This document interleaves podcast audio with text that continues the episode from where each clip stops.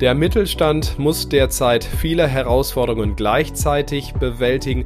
Die größte, das zeigen Umfragen immer deutlicher, ist der Personalmangel. Darüber sprechen wir in diesem Podcast. Was kann man dagegen tun? Egal ob Retention, Recruiting und sonstige HR-Themen. Wir diskutieren das in dieser Folge und auch den nächsten mit denen, die es wissen müssen. Freuen Sie sich drauf. Arbeitgeber im Vorstellungsgespräch. Ein Podcast von Markt und Mittelstand rund ums Thema Personal. Mit Thorsten Giersch. Vanessa Weber ist mir jetzt zugeschaltet aus Bayern von Werkzeug Weber GmbH, ein Unternehmen, das, glaube ich, viel Besonderes zu bieten hat, gerade im Hinblick auf Personalthemen. Ich grüße Sie, Frau Weber. Hallo. Hallo, ich freue mich, dass ich da sein darf, Herr Giersch. Würden Sie Ihrem besten Freund, beste Freundin raten, bei Werkzeug Weber anzufangen? Ja, auf jeden Fall, weil mir ist besonders wichtig, mit wem ich zusammenarbeite. Und ähm, das ist bei uns tatsächlich auch wichtiger wie die Fachkompetenz, dass ich immer drauf schaue, passt der oder diejenige bei uns ins Team. Und deswegen würde ich das natürlich meinem besten Freund raten. Und wovor würden Sie ihn warnen? Davor, dass er vielleicht nicht im Urlaub zu viel arbeitet, weil ihm die Arbeit vielleicht zu viel Spaß macht. Also wir haben tatsächlich oftmals das Problem, dass ich manchmal mit den Mitarbeitern schimpfen muss und sagen, hier, der Urlaub ist zu Erholungszwecken. Ich halte mich sehr konsequent daran, ähm, auch im Urlaub nicht zu stören und selber nicht gestört zu werden. Aber manche Mitarbeiter sind da tatsächlich äh, ja gefährdet. Wie würden Sie Ihre Belegschaft beschreiben? Also welche Jobs, Jobformate, Profile haben Sie, die man woanders vielleicht nicht so unbedingt findet? Also wir sind ja klassisch äh, ein Handelsunternehmen, also haben Kaufleute. Ähm, aber ich habe jetzt zum Beispiel auch ähm, jemanden eingestellt, der mit 63 auf eine ganz neue Idee gekommen ist und gesagt hat, er ist eigentlich Rhetorik- und Vertriebstrainer der Patrick Kutscher und der gesagt hat, warum nicht mal schauen, was passiert, wenn man in einem Unternehmen über drei Jahre hinweg arbeitet und daraus ist jetzt bei uns zum Beispiel die Weber Akademie entstanden, weil wir gesagt haben, warum sollen wir das nur intern anbieten? Das könnten wir doch auch unseren Kunden anbieten und die Akademie jetzt öffnen für Rhetorik und Vertriebstraining. Und ähm, wir werden uns jetzt auch neu mit den ganzen Nachhaltigkeitsthemen beschäftigen, EU-Taxonomie, Zertifizierung und das auch als Dienstleistung anbieten. Das ist ein ganz neuer Zweig. Und ähm, da so habe ich einen, zum Beispiel einen 63-Jährigen eingestellt, der sehr, sehr viel Erfahrung in dem Bereich hat. Was Besseres kann ja eigentlich gar nicht passieren. Welche, naja, Jobs, welche Profile suchen Sie denn am Markt derzeit besonders intensiv und wo ist es einfach wirklich schwierig? Wir sind ja ein äh, Werkzeugfachhandel für die metallverarbeitende Industrie, ist ja sehr eine Nische. Und ähm, da ist es zum Beispiel im Außendienst wichtig, dass wir Fachleute haben und die sich auch schon in dem Thema Werkzeuge auskennen. Also deswegen suchen wir da welche, die in diesem Bereich schon gearbeitet haben. Da ist für Quereinsteiger relativ schwierig.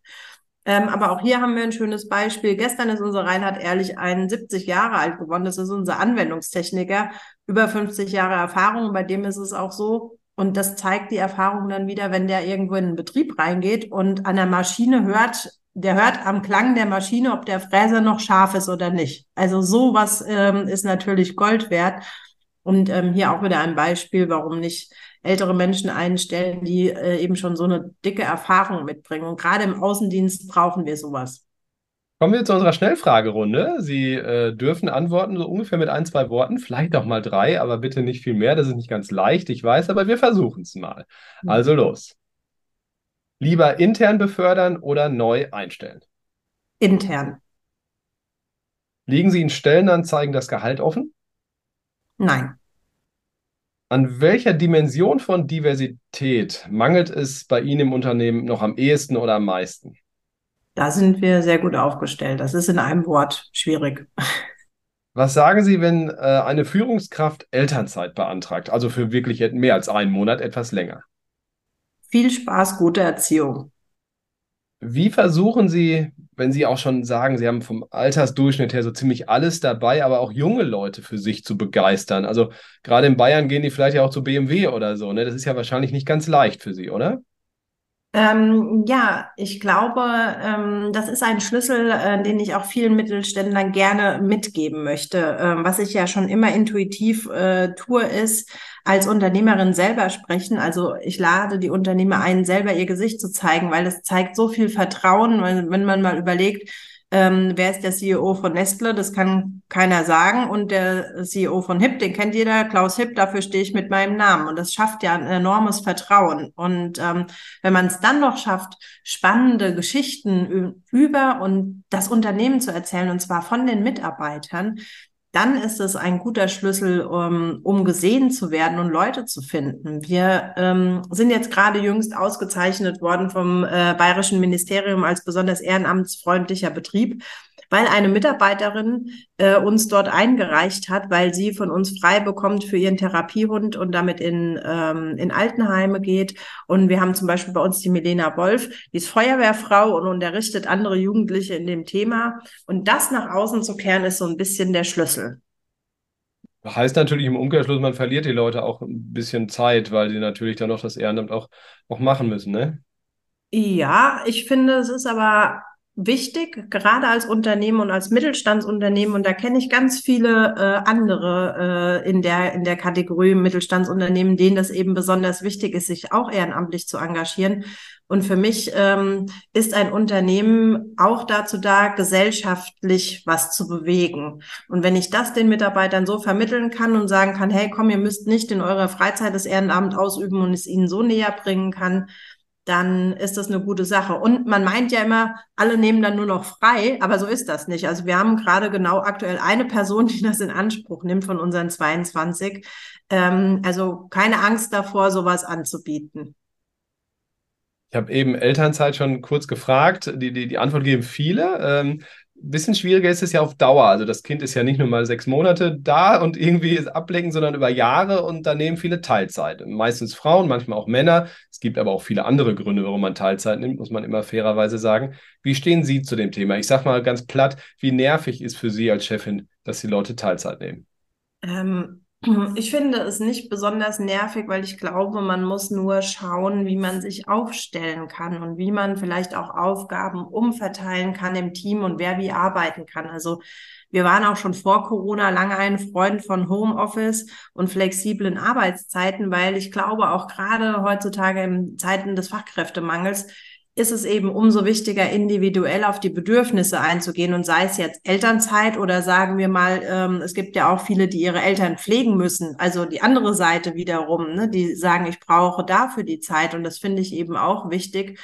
Und ähm, es ist alles eine Organisationsfrage, wie man den Betrieb aufstellen und organisieren kann und dann ist auch alles möglich, um jedem irgendwie gerecht zu werden für die Zeit, die er aufbringen kann. Das ist, äh, glaube ich, ein wichtiger Schlüssel, wenn wir äh, Talente von morgen gewinnen wollen, dass wir da als Arbeitgeber einfach auch flexibel sind. Wenn man ihnen zuhört, äh, individuelle Bedürfnisse und, und für den Menschen das Passende suchen, ähm, das, das, das finde ich persönlich super. Aber wir haben bald ja auch eine Verpflichtung, ESG Berichterstattung zu machen. Da steckt Social drin, Governance drin, unfassbar viele Zahlen, die Mitarbeiterzufriedenheit und andere Dinge messen sollen. Ähm, haben Sie da ein bisschen Bammel vor, in Anführungszeichen, dass alles vor diesem bürokratischen Aufwenden und davor vor allen Dingen, dass das vielleicht diesen individuellen Angang so ein bisschen konterkarieren könnte? Ähm, also äh, die Überbürokratisierung, das äh, ähm, will ich hier schon mal anprangern. Das können wir natürlich als Unternehmer nicht ändern. Die Gesetze sind ja auch wichtig und richtig. Was ich glaube ich ähm, sagen möchte, ist, ähm, es ist so ein bisschen schade, dass wir Deutschen natürlich die Gesetze immer sehr, sehr streng und sehr, sehr ordentlich auslegen und andere ähm, in unserem europäischen Nebenländern sehen das vielleicht nicht so streng. Und ähm, das ist immer so ein bisschen der Hemmschuh. Wir müssen aufpassen, dass wir uns nicht da überbürokratisieren und äh, eigentlich am Ziel vorbeischießen, weil ich glaube, wir tun schon viel in die richtige Richtung. Und es ist ähm, auch sehr wichtig, dass sich Unternehmen einfach mit diesem Thema auch auseinandersetzen, weil an sich ist es ja richtig, nur der Weg, wie er vorgegeben ist, der ist ein bisschen äh, schwachsinnig, weil man kann gar nicht, äh, zum Beispiel auch wenn wir über die Lieferketten nachdenken, ja gar nicht gewährleisten bis in den letzten Abbau, äh, man kommt ja gar nicht an die Leute ran. Also, und das ist so ein bisschen unhandhabbar und das macht mir so ein bisschen Sorge, dass wir uns als deutsche Wirtschaft einfach hemmen. Verstehe ich. Ähm, kommen wir ganz konkret zurück zum, zum Ter Personal. Welche Erfahrungen haben Sie mit Jobsharing gemacht? Also wenn wir auch eben von Teilzeit gesprochen haben, individuellen Lösungen. Manchmal gibt es ja ein paar Projekte oder Teams, die, die lassen sich nicht mit zufällig genau 40 Stunden immer lösen, sondern brauchen mal 60 oder so. Also ist Jobsharing für Sie ein gutes Mittel? Ähm, wir haben das selbst bei uns jetzt in dem Falle nicht. Also wir haben zwar viele Teilzeitleute, aber die haben so ihre festen Aufgaben, die sie quasi auch in ihrem Zeitportfolio lösen können. Ähm, ich finde das aber an sich eine gute Sache. Es ist halt nur wichtig, dass da die Abstimmung gut funktioniert. Das ist so aus meiner Sicht die Erfahrung. Also wenn man mal Shop-Sharing nehmen will, dann haben wir immer Praktikanten von der Forstboss, die sind immer im Wochenwechsel da und die müssen sich immer Aufgaben ähm, übergeben. Ähm, das klappt manchmal so semi-gut. Ähm, aber an sich ist das, glaube ich, ein probates Mittel. Merken Sie eigentlich, dadurch, dass Sie als Frau da an der Spitze stehen, dass, dass auch mehr junge Talente weiblicherseits sozusagen zu Ihnen kommen in vermeintliche Männerberufe auch, wenn man das so sagen will, was wir beide natürlich nicht so sehen, aber äh, äh, am Ende des Tages ist, wirkt es ja manchmal auch so. Also glauben Sie das, dass Sie mehr weibliche Talente anziehen können? Ähm, ja, also das ist, wir haben äh, in der Belegschaft über 50 Prozent äh, weibliche Personen tatsächlich. Das ist, glaube ich, für unsere Branche tatsächlich ein bisschen ungewöhnlich. Äh, und ich glaube schon, es kam, ich bin ja auch ausgezeichnete Vorbildunternehmerin vom äh, Wirtschaftsministerium, genau aus dem Grund, weil äh, über eine Forschung mal festgestellt wurde, dass Frauen sich eher an Vorbildern orientieren. Und genau das machen wir da ehrenamtlich. Und ähm, um zu zeigen, ja, wenn die das kann, kann ich das auch. Da sage ich aber auch immer ganz gern auch in die Richtung Nachfolge und CEO. Ähm, ich habe nicht studiert. Äh, ich bin mit 18 eingestiegen, mit 22 habe ich voll verantwortlich die Firma übernommen. Ähm, ich bin eine Frau in der Männerdomäne. Also ich bin sozusagen die Hummel, die nicht fliegen kann, in all den Ausreden, die es so geben kann. Und wenn ich das geschafft habe, sage ich auch immer jedem, dann kann das jeder andere auch. Man muss es sich nur zutrauen. Naja, und äh, vielleicht auch ein bisschen die Strukturen im Unternehmen haben. Ne? Da müssen ja schon noch ein paar mitziehen, oder? Ja, also ich habe aber schon das Gefühl, also als ich angefangen habe, ich bin ja heute 42, ähm, also es ist über 20 Jahre her, da war das noch ein bisschen anders mit der Anerkennung der Frau. da kam schon manchmal ein Mann an die Theke und hat gesagt, ich will jetzt von einem Mann bedient werden. Ähm, die Zeiten haben sich ja da, finde ich, schon auch ins Positive geändert. Es gibt immer noch was zu tun, keine Frage, aber ich finde, wir sind auf einem guten Weg. Mir hat neulich jemand gesagt, Diversität ist in Großkonzernen, Familienfreundlichkeit damit auch oft, wenn es mit den Kindern zu tun hat, also den großen DAX-Konzernen wirklich weiter ausgeprägt teilweise als im Durchschnitt bei den Familienunternehmen. Das ist eine steile These, äh, hat aber damit zu tun, dass die Konzerne natürlich durch natürlich Nachhaltigkeitspflichten und so weiter natürlich schon echte Strukturen haben. Würden Sie die These mitgehen, dass bei Familienunternehmen es schon im Moment noch sehr viel darauf ankommt, wer da an der Spitze steht, an wen man da gerät, weil man eben noch nicht so klare Strukturen hat, sondern wirklich die Person an der Spitze und die Kultur, die das nach unten hindurch prägt, entscheidet? Mm, ich will mal so sagen, ich bin ja ganz viel auch in dem Nachfolgerkontext unterwegs und da möchte ich echt mal eine Lanze für Familienunternehmen brechen, weil ähm, da verändert sich ganz viel kulturell und äh, da wird sehr, sehr viel getan und manchmal sogar viel mehr wie in Großkonzernen, weil es tatsächlich ähm, dadurch, dass es von dem Unternehmer oder der Unternehmerin ja geprägt ist, wirklich aus den Werten heraus gelebte Kultur ist und nicht etwas, was im Konzern aufgesetzt wurde und gesagt, so, wir machen das jetzt bitte so, weil es nach außen hin schön aussieht, ähm, der Fisch fängt ja immer vom Kopf an zu stinken, sagt man ja immer so schön. Und ich glaube, das ist hier genau die gute Möglichkeit. Und ähm, da auch gerne nochmal ein Appell an Familienunternehmen und äh, ein bisschen an die Gesellschaft zu appellieren, ähm, dass da eben ganz viele tolle Dinge passieren, die nur nicht erzählt werden, die Geschichten. Und deswegen kann ich immer nur sagen, Leute, erzählt eure Geschichten, geht nach draußen, erzählt die Stories der Mitarbeiter und zeigt, dass es cool ist, in Familienunternehmen und im Mittelstand zu arbeiten. Das war Vanessa Weber, CEO von Werkzeug Weber. Ich danke Ihnen für das Gespräch. Danke auch Ihnen, liebe Hörerinnen und Hörer, fürs Dabeisein. Sage wie immer, bleiben Sie gesund und erfolgreich. Bis nächsten Dienstag. Tschüss. Das war Arbeitgeber im Vorstellungsgespräch. Ein Podcast von Markt und Mittelstand. Wir hören uns nächsten Dienstag wieder. Auf markt- und mittelstand.de slash podcast und überall, wo es Podcast gibt.